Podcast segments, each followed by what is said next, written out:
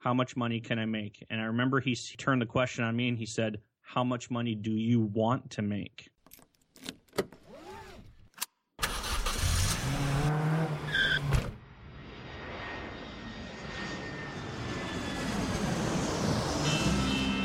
Welcome to Investing in the US, an Aussie's guide to US real estate, a podcast for international investors and real estate entrepreneurs looking to break into the US market.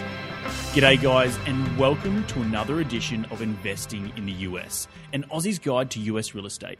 In Los Angeles, I'm Reed Goossens. Good as always to have you with us on the show. Today, we have another cracking episode jam packed full of incredible investor advice and inside information from real estate experts here in the United States. As you all know, I only interview the cream of the crop on this show, so international investors can cut through all the misinformation out there and start successfully investing in the US. So let's get into today's show.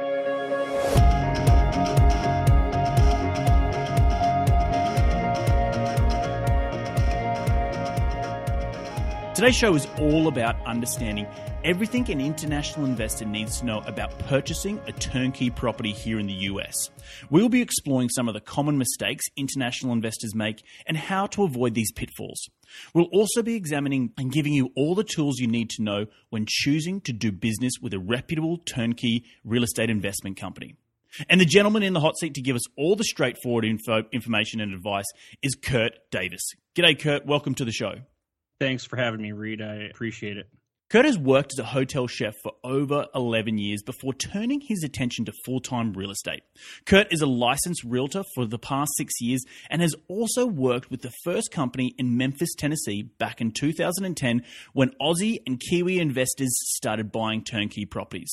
So I know Kurt has, has plenty of experience working with foreign investors. Kurt is currently working on his own turnkey platform and is the host of his own podcast, Investor Talk Radio. But, Kurt, before we dive into all the nuts and bolts of today's show, can you tell us something that most people might not know about you, unrelated to being a successful real estate investor? Oh boy, um, probably say in the last twelve months or so, I've kind of picked up the hobby of uh, I don't want to say making furniture, but I like to uh, build things. That's something I've kind of started tinkering with, you know, right. buying nicer tools and, you know, making things uh, for our home around the house. Fantastic. You uh, uh, an arts and craft guy by the sounds of it?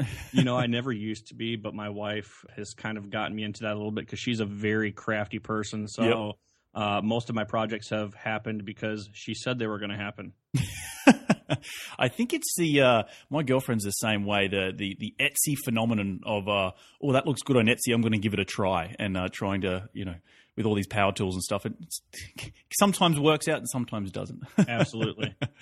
hey Kurt, but uh, do you want to tell us a little bit more about your background and what motivated you to leave your day job? You know, I said that you had, were once a hotel chef, but what motivated you to get started investing full time in real estate?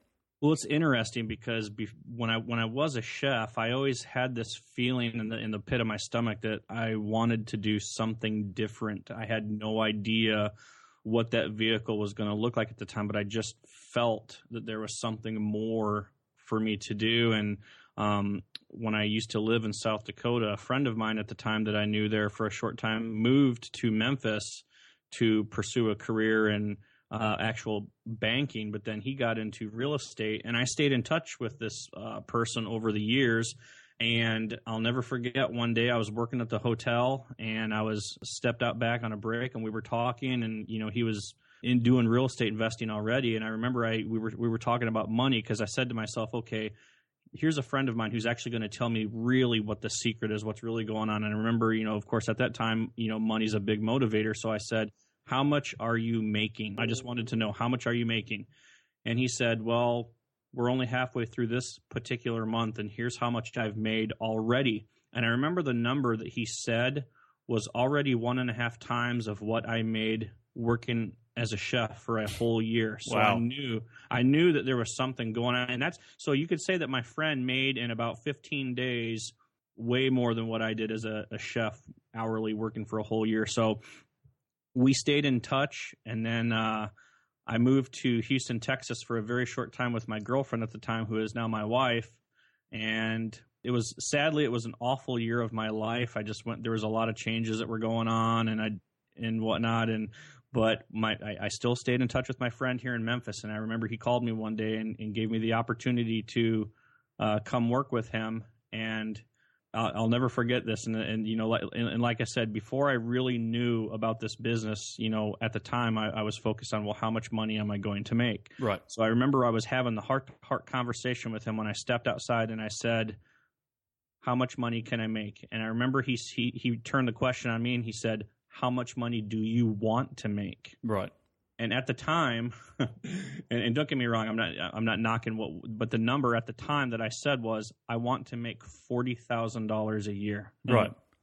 and and he said to me, he goes, Kurt, if you only make forty thousand dollars a year, I will have failed you and consider myself a failure and and because I trusted this person so much, I remember telling my wife at the time. I said, "We have we have to do this." It's it was a it's probably one of the most pivotal points in my life where I remember saying, "If I don't do this, I will regret this forever." So we made the decision to pack up Houston and move to Memphis, and voila, here I am. Fantastic. Seven eight years later. That's great, and. uh I love what you said. If if you if you don't take this sort of leap of faith, you're going to regret it. And I think that's the biggest thing when you're starting out in real estate investing. Um, you're sort of learning the first few steps, and someone you see someone who's doing well, or you un, you start to understand a little bit more, and you're like, "Geez, I've got to get involved in this." And it comes to that that aha moment that the penny drops, and you say, "If I don't do it now, I'm never going to do it." and I'll, I'll kick myself if I don't take take the leap of faith. So, so well done. Those were the and those were the issues that I used to face when I was a chef. You know, it's like you're making X amount of dollars per mm-hmm. hour mm-hmm. and you want to go do something else, but you're afraid because now to go leave your career that you've been doing for seven, eight years at the time to start a new job making a little bit less, it's like you can't afford to take less, but you're scared. So it's like you kind of get paralyzed in a terrible position where you're sick of being there, but you're also too scared to leave. Right. And I guess, you know, this is the point of, of these shows. And, and I love talking to investors. You know, we'll get into the topic of today's show, which is uh, understanding turnkey investments, but understanding the why factor and how all my guests come who come on this show, where they've got to and how they've got to that journey. It's not easy, you know, and, and, and as I said, it, it takes a lot of confidence to do to, to leave the day job and, and go out full time real estate investing. But you know, well done. So I can't I can't uh, very very incredible story. And, and, so this was going back. You said seven or eight years ago. You started real, uh, out in uh, real estate investing. I moved to Memphis in the summer of 2007, and that's really kind of when things started for me. You know, I was I was fortunate enough at the time when I moved here to, like I said, I moved here because of my friend, so I started working for the company. So I, I had a slight unfair advantage is, is that I got to learn this business from the inside out as opposed right. to the outside in. Right, and I guess that's that's key as well. You know, everyone will have their different story, and it's all about giving back. And someone reached out to you and gave you a bit of a leg up, and that's all it took. And now here, here you are. So so well done. Absolutely, it's been it's been fantastic. So, Kurt, you know the purpose of today's show is to go into understanding what turnkey investments are. You, you're a turnkey operator, and I got you on the show really to understand the nuts and bolts for, for international investors. You've had a lot of experience with international investors, and, and I thought you would would be a, a key person on this show. So, a lot of people out there know may already know what a turnkey property is, but do you just want to give the listeners a quick refresher on how it works? Absolutely, you know. So, you know, the real question is is what is a turnkey property or what more importantly, what's a turnkey company? And a lot of turnkey companies out operate slightly different than they mm-hmm. do, but turnkey to me and the way I promote turnkey is is having a ultimately a full service system in place that you can offer to investors so that you know I, I hate using the term one stop shop, mm-hmm. but that's sort of really what it is because what our company does is as we go out and we actually purchase uh, discounted or distressed property. We have the con- the contractors to make the necessary renovations, and then we have also aligned ourselves with property management to manage the home for us and our investors. So, thus, I guess I would consider that a turnkey system or a turnkey service that we provide to our investors.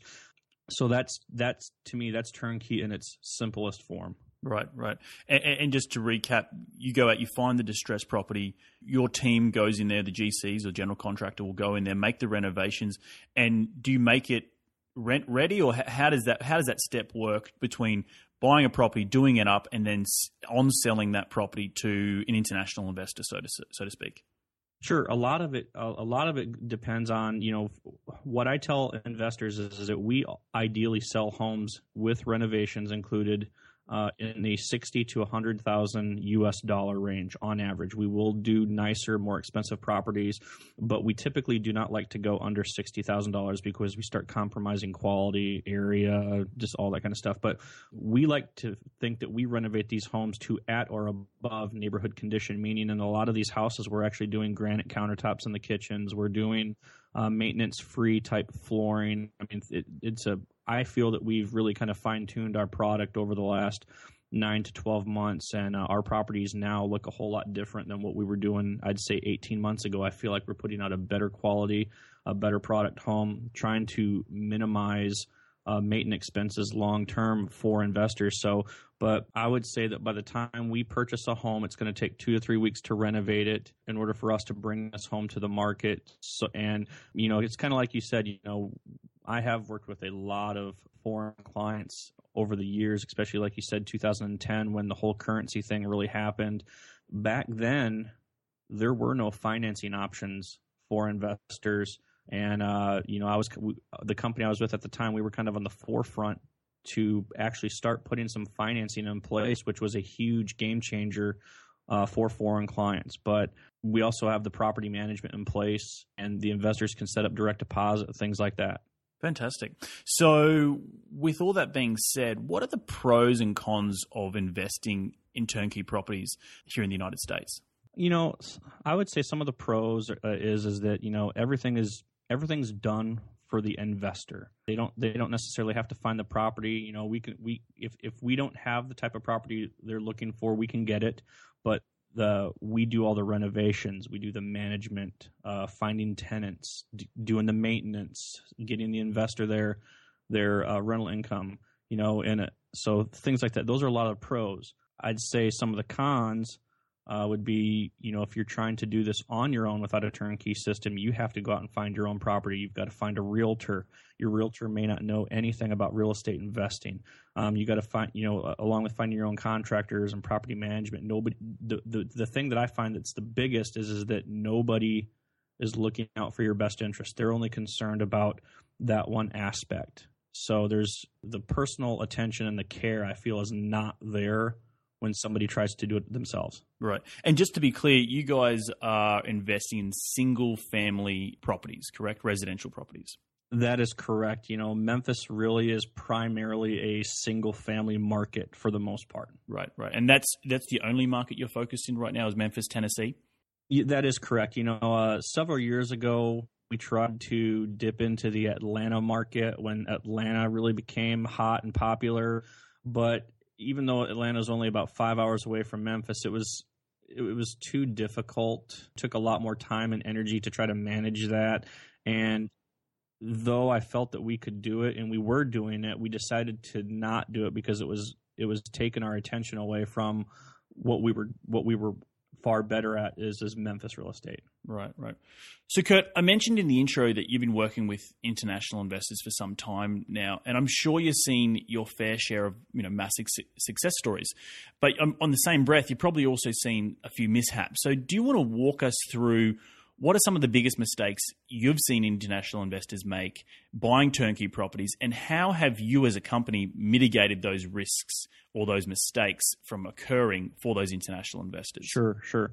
One of the biggest mistakes that I noticed in the beginning is is that we would get a lot of uh, foreign investors who would purchase simply based on wanting the cheapest house. You know, they would see a house that was already fixed up and turnkey for 30 35,000 with a tenant in place and the rent was like $500 a month to them that that sounded like a no-brainer and I'm sure if you run the numbers through a financial model it's going to look like great cash flow and returns but what nobody really seemed to realize or, or, or think long term about was is that when you're dealing with properties like that you're in high crime high vandalism low income. I mean, it's just it's the worst of the worst, basically. So that was one of the biggest things that we found. Another thing is is that along with that, most of the people who would sell properties like that were not a real legitimate turnkey provider. So they might be able to set up their shop and look like they're a, a turnkey provider for a short time, but they're not going to sustain for several years, meaning that they're going to disappear. So all they can really afford to is to, you know, I hate to say it, but smash the foreign investor over the head uh, with a quick profit and disappear. You know, most of these companies that I've I heard of back then, they're not around anymore. They're not doing this, and there's a reason why. So those were some of the bigger bigger mistakes. You know, un- unfortunately, uh, one of the bigger mistakes that I that I noticed back then as well is is that uh, a lot of the I guess you, you might want to say affiliate companies that we were working with were were a lot of them were based with from foreign companies so that like like Australians or New Zealanders they would there would be somebody in their country who Mhm. would be the local expert at helping them buy property in America kind of thing Right. and I felt at the time that they didn't have their business or their priorities in place to truly help these people long term to actually really succeed and win Right. and you know again here we are 5 years or less down the road and they're not around anymore Mhm. so Mhm. uh, that to me is the you know those are some of the biggest mistakes and to avoid you know to avoid some of these mistakes i'd say that the investors should really do their due diligence and homework on uh, you know checking these companies out first. Uh, you know how how noticeable are they online? Do they have uh, positive feedback? Can you get referrals from current and past clients? Uh, ask around. Um, you know do you know if you're going to buy do home inspections. You know it's I would almost tell investors to do to to make sure that you feel comfortable enough to invest with that company before, as opposed to focusing on just numbers and just cash flow or the or just the in general excitement of buying. Because I mean, there's definitely properties are going to be here, but you you just need to make sure. Another thing that I would always tell investors to do when doing their due diligence on a company is that you know number one does that company actually have a physical business location do they have an office are they legit if they are offering management, whether it's through, through themselves or through a, an outside management company, is that management company a licensed management company? Are they operating according, uh, you know, to the laws that are set in place with that, or are they just personally self-managing for you? Because if uh, if they own the home and then they sell it to a foreign investor and they say, "Well, I'll just manage it for you," if they're not a licensed management company, I you know I, I hate to say it, but I believe that that's that's not the way it's supposed to be. Right. Right. So I, I think you gave some incredible advice just then on, on stepping through what are the what an investor needs to look out for. But I know from my personal experience, and, and I think you hit the nail on the head. There is on paper, as you said, you might buy a thirty thousand dollar property, and it might be like a you know a cap rate of ten, you know, twenty percent or something like that. So how have you changed, or, or should I say, what areas are you now looking at compared to back in the day that, to make sure that the asset that you're buying is has more longevity? And it might not be a higher cap rate, but you know that instead of you, you're not going to have as much of tenant turnover, or there's not as much crime in the area. So has that helped you uh, focus your business model on purchasing the right asset class? You know there's a lot of things that really kind of went into it. Number one is is that's why I say that we try to stick to a minimum of about sixty thousand or above is kind of the price point where we want to be because you know we feel that that's you know we'll, we can still sell us a, a good sixty thousand dollar home to an investor. They're going to get a good physical property. Product's going to be good. Uh, a tenant who you know, for example, like a house that we sell for sixty grand, that's going to rent somewhere in the 725 to 750 range on average so you can still get a fairly decent tenant but th- but like i said that's as low as that we feel like we're going to want to go the investors who are purchasing lower than that they're the ones who were severely burned back then you know and, and to just kind of tell you one quick story i remember uh you know call it 5 6 years ago we we were actually having a because back back then this was uh, pretty popular we were doing bus tours. You know the, the affiliate the, the foreign affiliate provider would come into town they'd be here for about four or five days and they'd bring 10 15 uh, clients here and we would you know we would load them up on the bus and we'd go for a tour. And i'll never forget uh, this provider you know they would they would work with other turnkey companies like us too but you know this weekend they were with us well this one client bought a property from another very i mean I, I would really hate to even say the word. He was a turnkey provider. He was just a guy who had houses for sale, and these people never saw the home. And I remember they asked us if we wouldn't mind after the tour giving them a drive by this particular property so that they could see this house that they bought prior to coming here, prior before doing business with us. And I'll never forget the look on their face when we pulled into the driveway because number one, there was no no for rent sign in the yard. The grass was about two feet tall. It was in a bad area already, and the front door was there wasn't even a front door. There was no front door, and the, and I would hate to even say that the home was actually ever renovated. And they were told that they bought this house renovated. And I, you know, I remember at the time just thinking like, you know, I was watching. It was a husband and wife, and we were watching this. His she was bawling. She was crying her eyes out. Yep. And you know, I, I hate to say it, but there's probably many, many more stories like that out there. And it's, you know, you can't blame them because they, you know, they were working with this provider who was supposed to be taking care of them, working with legitimate companies. Unfortunately, that didn't happen in that scenario. So uh, that's why it's just ultra critical for investors to make sure that you align yourself with legitimate businessmen and providers. Yeah, and I think that's that was that's key to what you're saying. I know I've heard a lot of uh, horror stories back in back in Australia and in, the UK of investors buying those sort of properties, and they come out to see them, and then nothing what they what they saw in pictures or what they were sold on the idea. And so it goes back to what I'm you know this show what this show is all about, and making sure that we're getting credible people on the show, um, and, and, international investors can take solace in the fact that you know I've vetted yourself, uh, Kurt, and and the, the, fact that you've got to build a, a, credible team around you. And you hit that nail on the head before when you were sort of saying, do they have a, a local uh, presence? Do they have uh, a good property management team that is licensed? And I think that that is that all plays into understanding if you're going to be doing business with a credible person. So. Absolutely. We, we, as you know, we're talking about five, six years ago. How has the, the market changed, or how has the scene, the turnkey scene, changed over the last five years? Now, in 2016, is it still as strong as ever, or what are you doing differently now? And who are your clients these days? I would say that one of the biggest changes in the last, you know, you just say five years is the the price prices have gone up. A house that you know back in 2010 that we would have sold for 49.9 with rents of 825 to 850 in a in a nice area. That's just kind of that's what we were doing at the time. That same house now is more like 69.9 type range with 825 850 in rent. So prices have gone up. A lot of that i believe is, is really kind of for two reasons. Number one just naturally markets are just going to come back after a big downturn. It's just historically what's going to happen. Um, but also uh, with the hedge funds that came into a lot of the major markets like memphis and several other uh, cities where businesses like what we do are doing very well. Uh, hedge funds came in and started uh, inflating prices because they were paying more to just build these massive portfolios for hedge funds. And some of the hedge funds were successful. Some of them uh, had no idea what they were doing, so they would buy houses and then turn around and sell them within the 12 months at a loss. So prices have gone up uh, significantly. Uh, as far as who are our clients today, I'd probably say U.S. clients are outweighing uh, foreign clients at the time. Um, a lot of it, I think, just is really kind of due to the fact of, of what the currency rates are right now. You know, like I said, in 2010, as you recall, Reed that you know the the the American dollar and the Aussie dollar were were very similar, and I think at I think at one point uh, the Aussie dollar was actually a little bit stronger. Which, yeah, it was.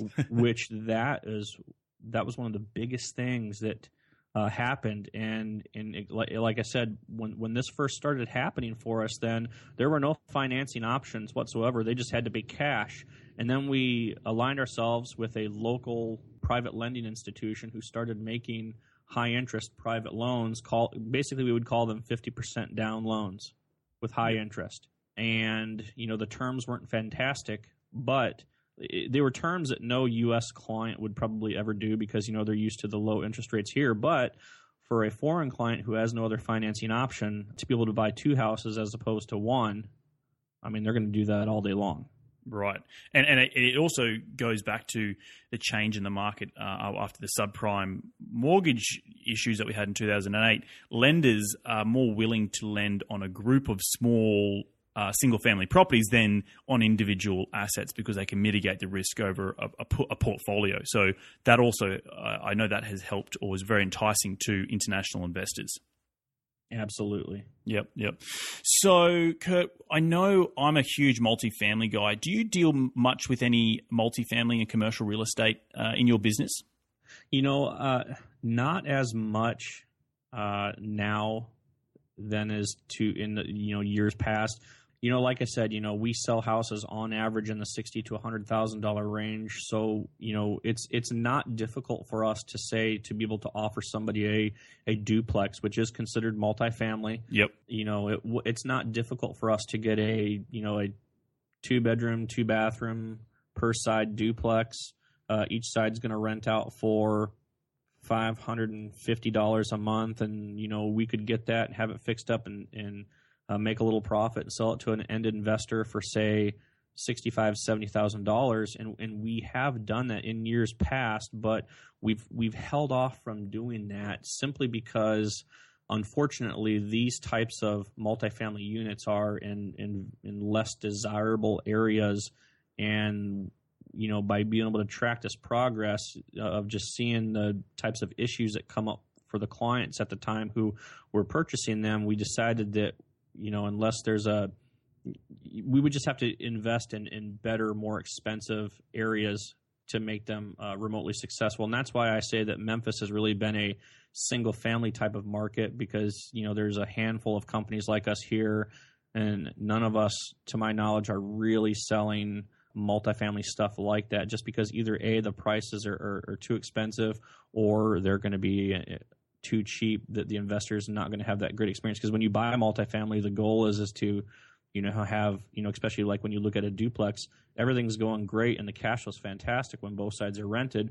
But if you if you're not experiencing total occupancy on a consistent basis, uh, then your investment really is going to kind of turn out to be a loser. So at the moment, you know, we are not doing any multifamily right at the moment, just because it's really we haven't found the right multifamily here yet. Right. That's that's interesting you say that. I actually own a few small multifamilies in that sort of sixty to hundred thousand dollar range, uh, and and one of the issues that I found with that, and why I you know migrated into the larger multifamilies, fifty units and above, was that in the smaller stuff, tenants can tend to fight or do something. And, and, as you said, if you if you, one tenant moves out, you're sort of fifty percent occupied, and then the other tenant moves out, then you're hundred percent vacant, which sort of can go back to um, making sure that you're getting enough cash flow. So, are you seeing that the single families are easier to maintain in terms of keeping the tenant happy, and you have less tenant turnover? Absolutely. You know, if if if I took a seventy five thousand dollars single family property that rented out for eight fifty, eight seventy five, and compare that to a duplex multifamily that's going to rent out for say a thousand to eleven hundred when both units are rented out, over a five year period of time, I guarantee you that the single family property will have better cash flow and better return over a five year period than the multifamily property will. It's it's it's almost a guarantee. Yeah, and, and, I guess the biggest thing you got to look at when you're doing those smaller multifamilies is that on paper they can work, and this is purely from my experience as well. I'm sure you can back me up, Kurt. Is that you really need to look at those small multifamilies if it's a duplex or a triplex, and it is under the commercial limit, which is five units or more. You need to sort of look at them like two separate single family properties, and if you're only renting them for 450 dollars each, but the combined total is you know a thousand, that sounds incredible. You've got to remember who's renting 450 500 dollar duplex in, in in a town where you could you know you could rent a whole single family property and have the whole place to yourself for 850 as you're saying. So i think it goes back to understanding the type of tenant and and that's back to you know you having your processes in line kurt and and making sure your property manager is getting the right tenants in there. So do you want to talk a little bit about how you how your company makes sure that they get the right tenants they screen the right tenants and make sure that they stay there long term you know that and that's and you know I can't stress enough is that you know property management is going to be the absolute most critical aspect to an investor's success long term. I mean, I feel very confident that we're going to sell an investor a good property. We're going to do a uh, you know we're going to do a really nice renovation, but having property management in place, good property management place is going to be the key and that's why I feel that the relationship that we have with our current management company, they only focus on 2-year leases and nobody else here in Memphis is doing 2-year leases consistently like what we do and we also get uh, very high security deposits as opposed to what a lot of our other management company competition, I guess you would say, is doing. So from a from a management standpoint, our management company that we have aligned with is very very good. But as far as some of the screening processes, you know, they look to make sure that they make three to four times an income of what the rent is. They do background checks, criminal background check checks. Uh, they check to see if they have any current evictions or judgments against them. Um, credit score is not really a determining factor whether they're going to be able to rent or not. Just it's it's just not. They look to see, you know, do they make the money? Are they, are they and, and are there any issues? You know, they do tenant background checks, uh, things like that. And then if they can if they can meet all of these requirements, it's a it's a good chance that they are going to be approved for the property.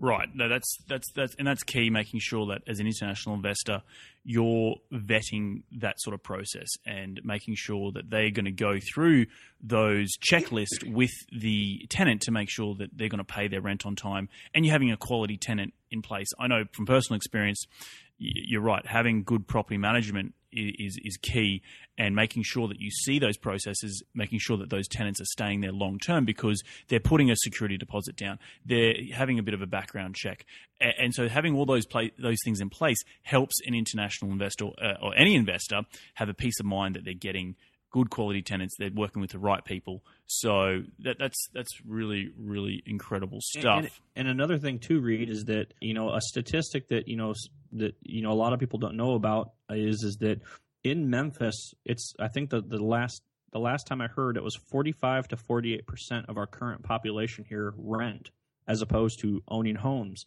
So the good news is is that nobody really likes to talk about vacancy and, and, and things like that. But the, the, the hard reality is is that uh, your house is going to come vacant at some point in time, whether the tenant moves out at the end of two years, four years, or whether the tenant breaks their lease and moves out six months into their lease. But the good thing, the good statistic about what I just said is is that when the tenants move out, there's a lot of people looking to rent. I mean, the, the percentages are very high.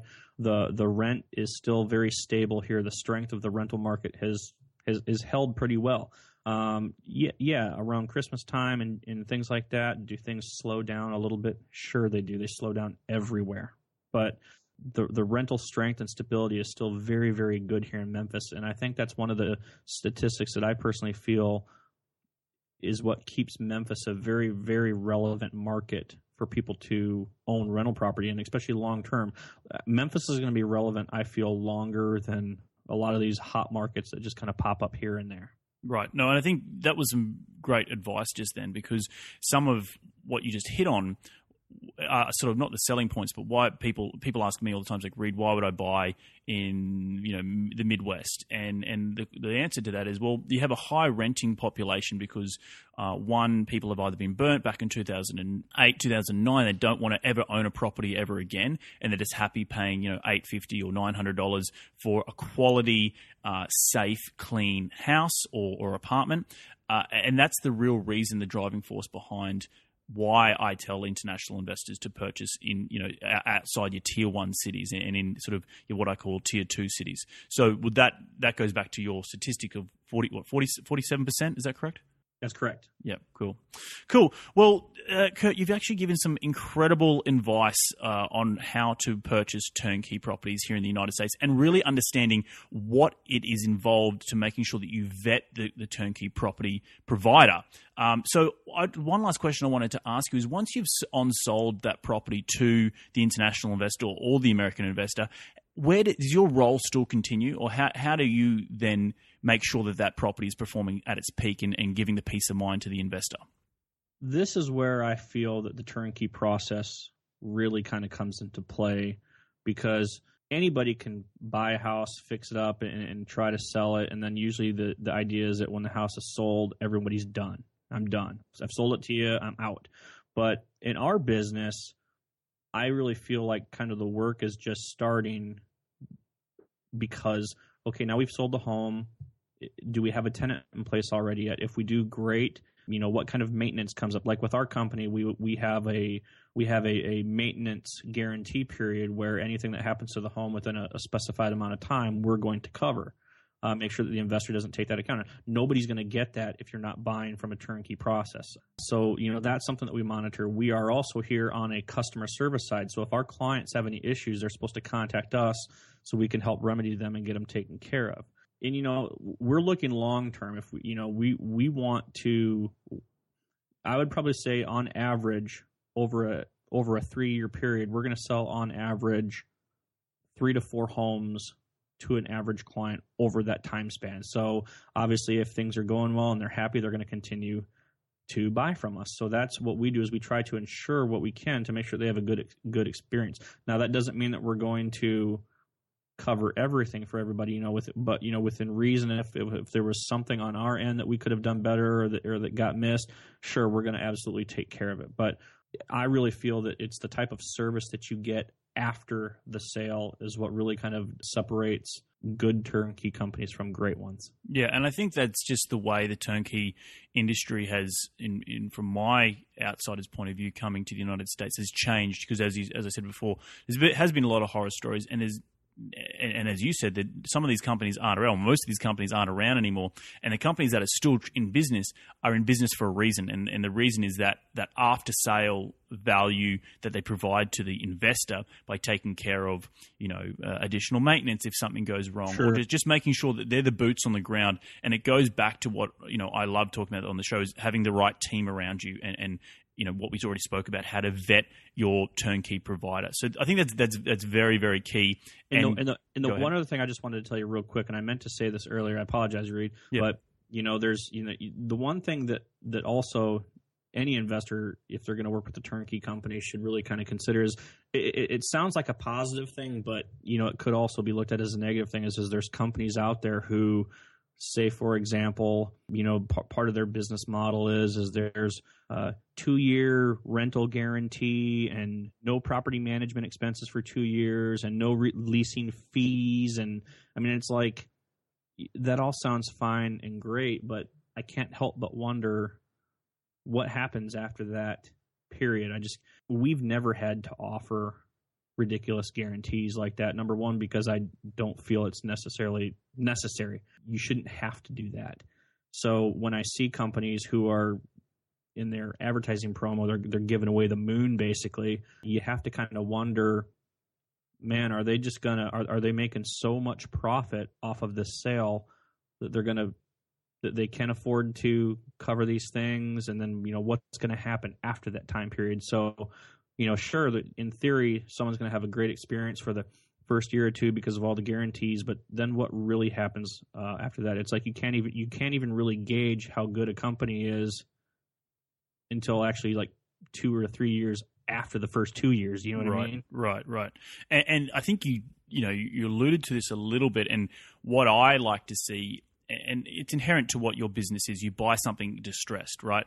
It's making sure that when you're you're buying that property of a turnkey provider, that you're not buying it over what the market would pay for it. Because if say something goes south, um, you want to be able to sell it and, and, making sure that you're not taking a loss on that. So that goes back to what type of properties you're buying. Correct, and correct me if I'm wrong, Kurt. That you're buying them so far under market value, you're bringing them up to market value, and you know you're, you're making uh, a bit of a profit there, but then the, the investors buying it at market value, correct?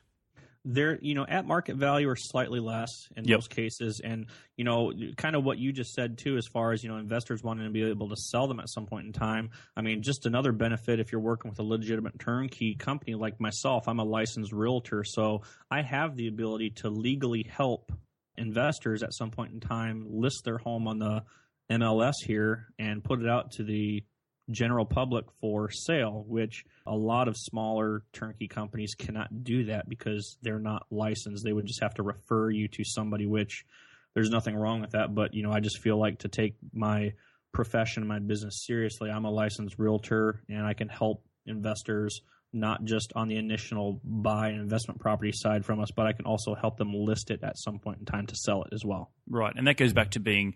I know you don't like to say the word the one-stop shop, but you know it's important. I think to have all those uh, boxes ticked when you're looking for a turnkey provider. They have the ability to property manage. They have the GC. They have someone to help you on, on the, the, the, sale. And uh, and some people might be skeptical of that. You know, I know investors who are like, oh, I don't know why are they're doing everything for me. But it goes back to making sure that you're getting credible reviews. You're getting some good references to call uh, around the place in, in, in, the local market. And, and, another great, and I spoke speak about a lot on here, is, is Bigger Pockets is very big here in, in in America, and you can quickly find out on Bigger Pockets if a local turnkey provider is credible or not. You can literally post something on their website, and someone will will will hit you back saying yes, no, maybe, and that's another way to, to vet it with this digital age that we live in. Absolutely, you know, just just to just to you know, final touch on what you just said. Bigger Pockets has been a fantastic uh, resource for us, but I think for for an investor looking to vet companies and and whatnot, it's it's such a fantastic tool for yeah. investors. I mean, that site alone is probably one of the best sites out there for anybody who's in real estate investing. And I'll just kind of leave it at that because you just need to go to the site and check it out. And, and we'll put all that in the show notes. And we've spoken a, a little bit uh, at length on, on other episodes. So, Kurt, with all your experience in the US providing quality turnkey properties to investors. Uh, I know you're primed to give me your top five investing tips. You ready to get into it? Let's do it.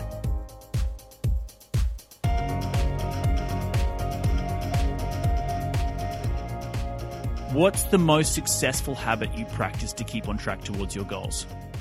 I'd probably say creating daily and weekly goals lists. So I'm a I'm kind of a detail type person. So every morning I come into the office, or sometimes I even do it the night before. I'm gonna I'm gonna write out everything that I need to do that day, and then I'm gonna put everything else that comes after that under that. So just trying to make sure that I got my my my my daily list, my daily goal sheet in front of me, um, and then I just try to work towards crossing off the list. I want to get everything off the list as I possibly can, but then I also have to fill the list up again. Right. That's and that's key. Making uh, a goals list, or I like to say a to do list, because sometimes goals just turn into to do lists. Correct.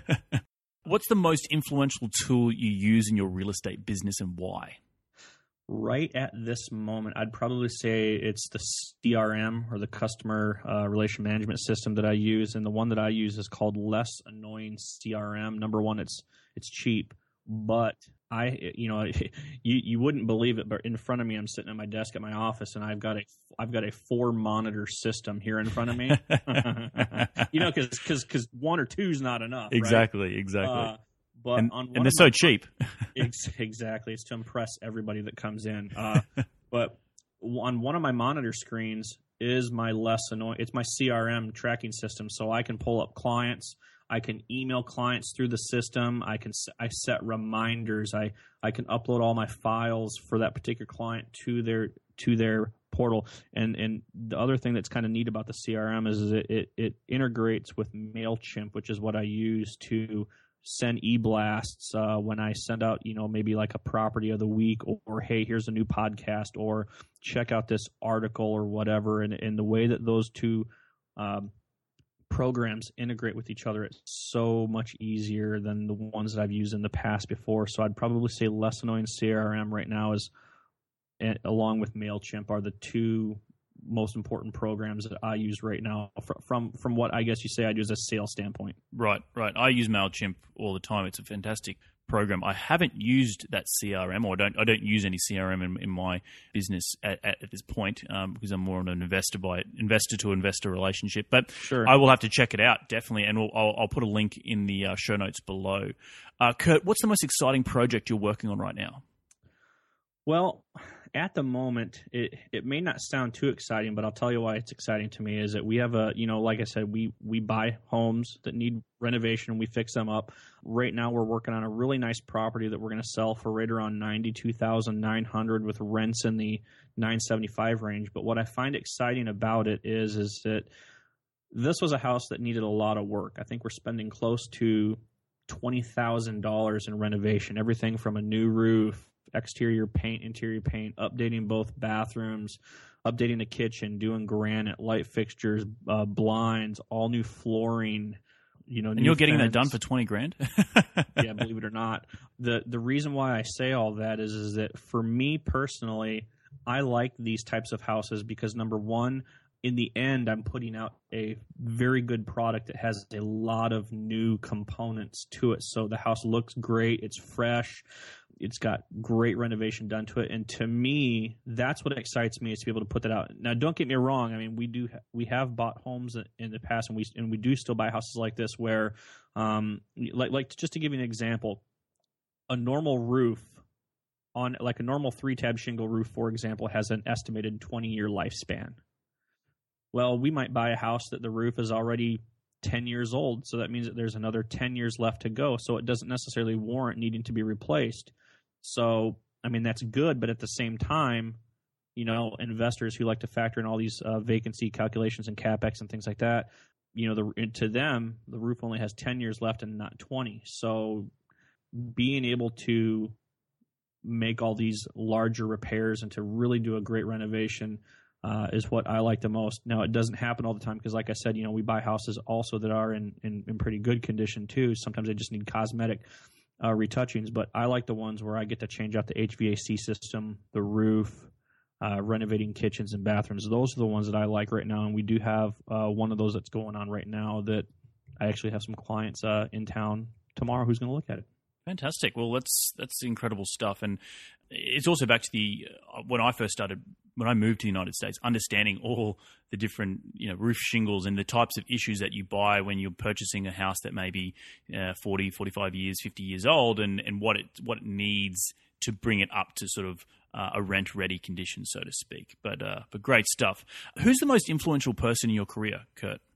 You know, I had to think about this one a little bit, and you know, there's been many people that I guess you could say that have kind of come and gone as far as influential. But uh, have you ever heard of Dave Ramsey? I have heard of Dave Ramsey. Yes, uh, I worked with a gentleman who was actually related to Dave through marriage, uh-huh. and and I was I was fortunate enough back in 2011 to be able to meet him uh, up in Nashville, go to his office, and do a private dinner at his massive home that's like on top of a mountain. but he's he's probably one, and, and, even and even before I had a chance to meet him, you know, I read some of his books, uh, the Total Money Makeover and things like that. From a, I guess he, I would say he's an influential person for me, just from a financial standpoint on how you know people should and try to manage their money and their debt and things like that. So, you know, I apologize. He's not uh, maybe the the real estate investing mogul type person of what a lot of people think of, but for me, he's somebody that you know I guess I would strive to be like that, even though I fail many many times at trying to do what he does. But I I, I enjoy uh, what he does.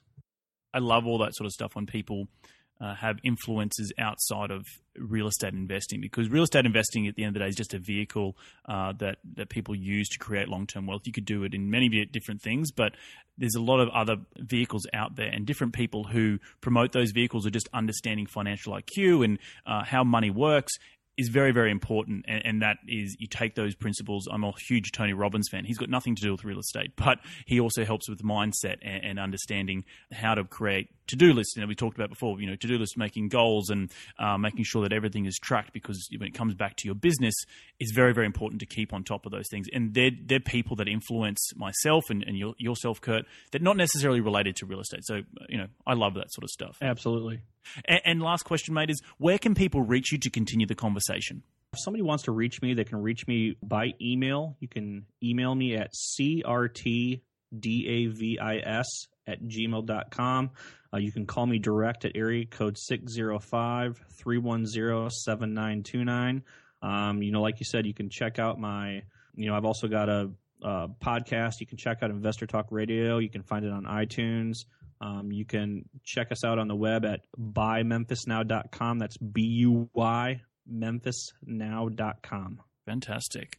Well, Kurt, you are another incredible guest. You really provided some quality, straightforward information, you know, because that's what we're all about on this show, providing no BS info for investors so they can learn from the experts like yourself and then make an informed decision uh, when buying US real estate. Just to, you know, just to recap on what the what we learned today, you know, we understood what, what the turnkey property is, and that is buying something under market value. You guys put in the renovations, you you take care of everything. You're a one-stop shop and you sell that to an international investor. And, and your job doesn't stop once you've sold it. And that's probably the key difference with people who have got longevity in the turnkey business that you want to make sure that you have repeat business. And, and if, if, the way you do that is by making sure that the, the, the buyer or the investor has the quality access to good property management. They have, you know, as you said, people on the ground who will pick up the phone and uh, and ask you the right questions. So so well done, mate. Uh, thanks for dropping by and chatting with us. Have a great rest of your week, and we'll catch up soon. All right, thank you so much. Wow, what another incredible, great show. Thanks to Kurt for dropping by.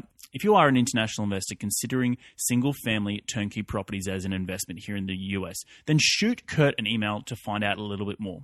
Now, make sure you check out all the show notes for a summary of today's conversation with Kurt and any links we mentioned on today's show. A summary will always go up on my website at rsmpropertygroup.com. Just rem- remember to click on the podcast tab. Thanks again for taking some time out of your day to tune in to continue growing your real estate investing knowledge, as that's what we're all about here on this show. Continue to grow your financial IQ. You can continue the conversation with myself by searching RSM Property Group on Facebook or Twitter or Reed Goossens, either or. And remember, if you do like this show, please give back by just jumping on iTunes and subscribing and giving the show a five star review. It's quick, it's easy, and it helps us grow our reach across the globe and help international investors successfully invest in the US. We'll do all this again next week, so take care, be safe, and remember, happy investing.